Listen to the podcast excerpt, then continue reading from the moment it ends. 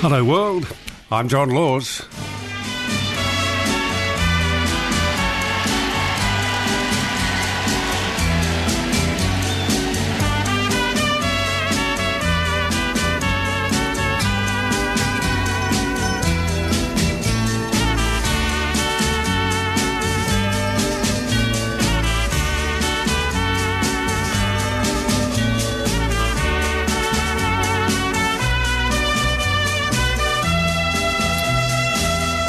What's on your mind, Australia? Give us a call. Tell us all about it.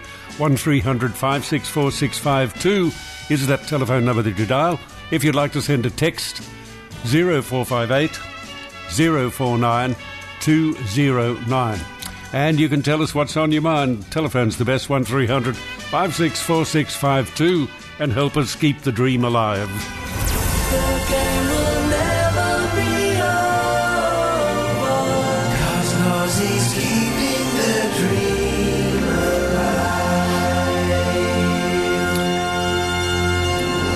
Well, it is Monday morning. Call us. Tell us what's on your mind. 1300 564 652.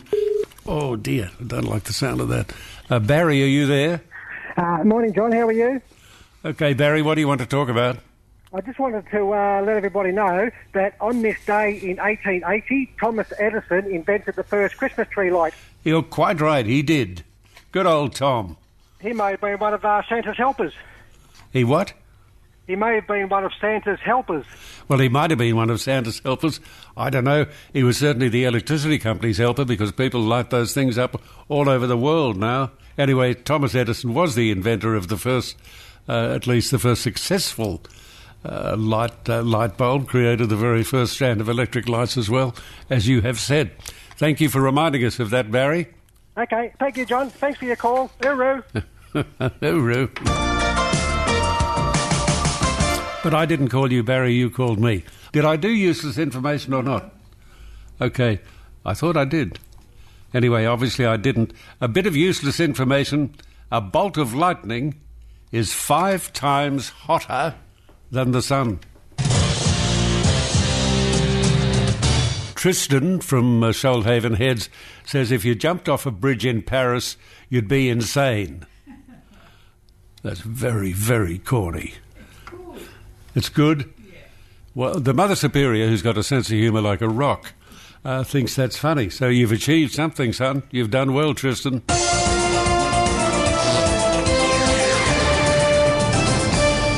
Okay, tell me what is on your mind. One 652 That's our telephone number if you'd like to talk to us.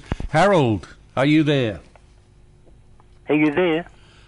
I'm here. Are you there, Harold?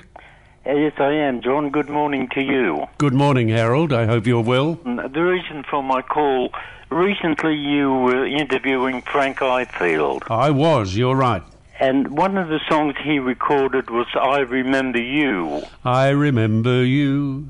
And You're the one who made my dreams come true. Sarah Vaughan's rendition of the same number. No, Sarah Vaughan was nothing compared to Frank. Yes, I know it was the best one. I remember reason for my call because I heard Sarah Vaughan's rendition of it and I thought it was awful.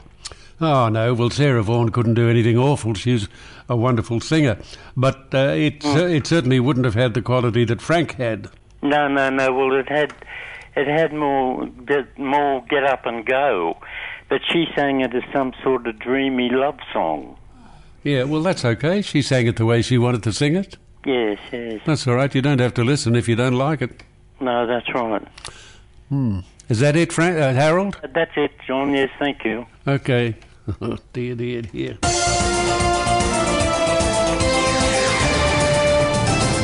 One three hundred five six four six five two. If you'd like to give us a call and tell us what's on your mind, uh, who's there? Darren, are you there? Yeah, g'day, John. How are you? I'm all right, Darren. What can I do for you?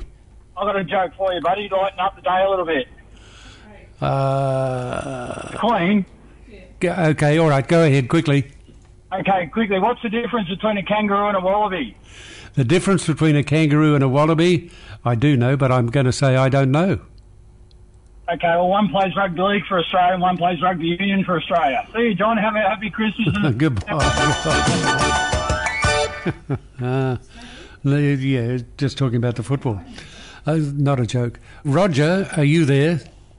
Yes, I am. Okay, Roger, what do you want to talk about? I've got an idea to run by you. All right, run it by me. A John Laws coaster that your, wild turkey bottle sits on, it's got to have your name on it though, and every time you lift the bottle off, it plays the theme to the Magnificent Seven. And how much is that going to cost us, Roger? Well, I don't know, but I'm, I'm sure you could make a profit out of it. I know I'd buy one. I see. But uh, co- coasters normally aren't reusable, are they? Well, this one will be a plastic waterproof one. Like it's not one you sit your, your wet beer on or anything. It's a coaster that you sit your wild turkey bottle on. Oh, I see. So you put the bottle on it, and every time you lift it up, it plays what? What does it play? The Magnificent Seven, the theme to the Magnificent Seven. Why have you chosen that in particular? Well, it's synonymous with you. If you've got your name on the coaster and it's got wild turkey on it, wouldn't it be a lovely memento? Well, wouldn't it be a lovely memento? Yeah. I mean, it'd last and last and last. You could even have it. uh, You could play different tunes. You could have different settings on it. You could put some Johnny Cash on there or a bit of Willie or something. Roger, Yep. it's not going to happen, mate. Oh. oh, just a thought. Good on you, John. Okay, good on you, and thank you for mentioning the Magnificent Seven. One three hundred five six four six five two. Our telephone number. If you would like to talk to us, by all means. Oh dear, pick up the phone and dial the number. I've got uh, stabbing pains in my chest. I'm sorry, but when I move, it. Oh Jesus, I don't know what it is, but it really hurts. Sorry about that. Oh. Yeah, don't joke. One three hundred five six four six five two. Oh dear, Mick, are you there?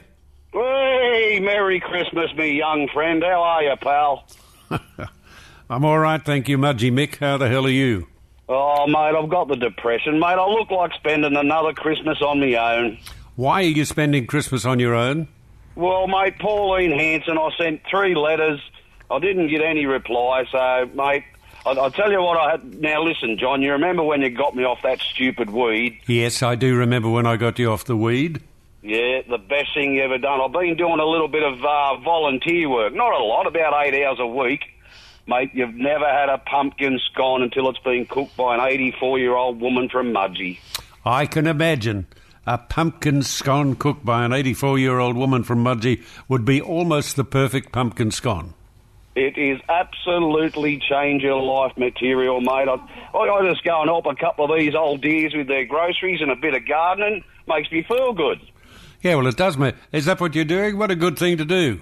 Oh, it's only eight hours a week, mate. I've still got to work and that, but just of an afternoon, I thought I'd give a give a little. I'll tell you what I had to do yesterday, young man. What I'll tell you, I went to the dentist. Twelve minutes I was in the chair, and he whacked me for four hundred and sixty bucks. Wow. Wow. You were only in the chair for four minutes? No, no, 12 mi- I spent 47 minutes waiting, 12 minutes in the chair, and he had a lovely deduction there for me of 460 bucks. Wow.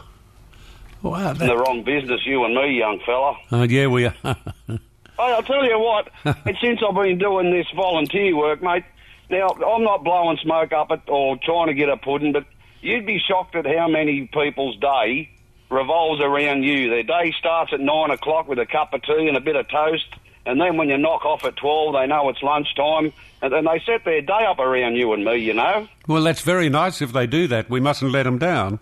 No, well, exactly. Now, can I throw one last thing? Oh, before I go, I'm going to say Merry Christmas to you. You know I love you dearly. But, mate, let's just imagine if you could have someone with you for Christmas dinner, apart from obviously your, your dearly departed, but who would you sit down for Christmas dinner with? Uh, Jesus Christ. Oh, jeez. Jeez, you blew me away. Yeah? Uh, I was, I was going to sit down with Johnny Cash. well, maybe we could invite him along as well, huh? Jesus Christ. Well, speak, mate, but speaking of Jesus Christ, do you think we should throw the olive branch out to Susan just to come back next year? No, I think we might leave Susan to her own devices. She can come back when she wants to come back. I've apologised to her. I can't do any more than that. Oh, no, mate, you've been over backwards to help her out. Now, listen, son, you have a beautiful Christmas, a safe Christmas, and don't drink too much of that wild turkey, and you and me will catch up next year, and I'll love you to death. On you, Mick, and uh, all the same to you, son. All the same to you. Well, it is that I must leave you now, and I'm going to leave you for a while. And I'm going to miss you. But I hope you all have a very, very happy Christmas and a very rewarding new year. Try and make people happy. I'm sure you will. But as I say, I'll miss you. But you all take care of yourselves and be kind to each other. Let me be a little kinder, let me be a little blinder to the faults of those about me. Let me praise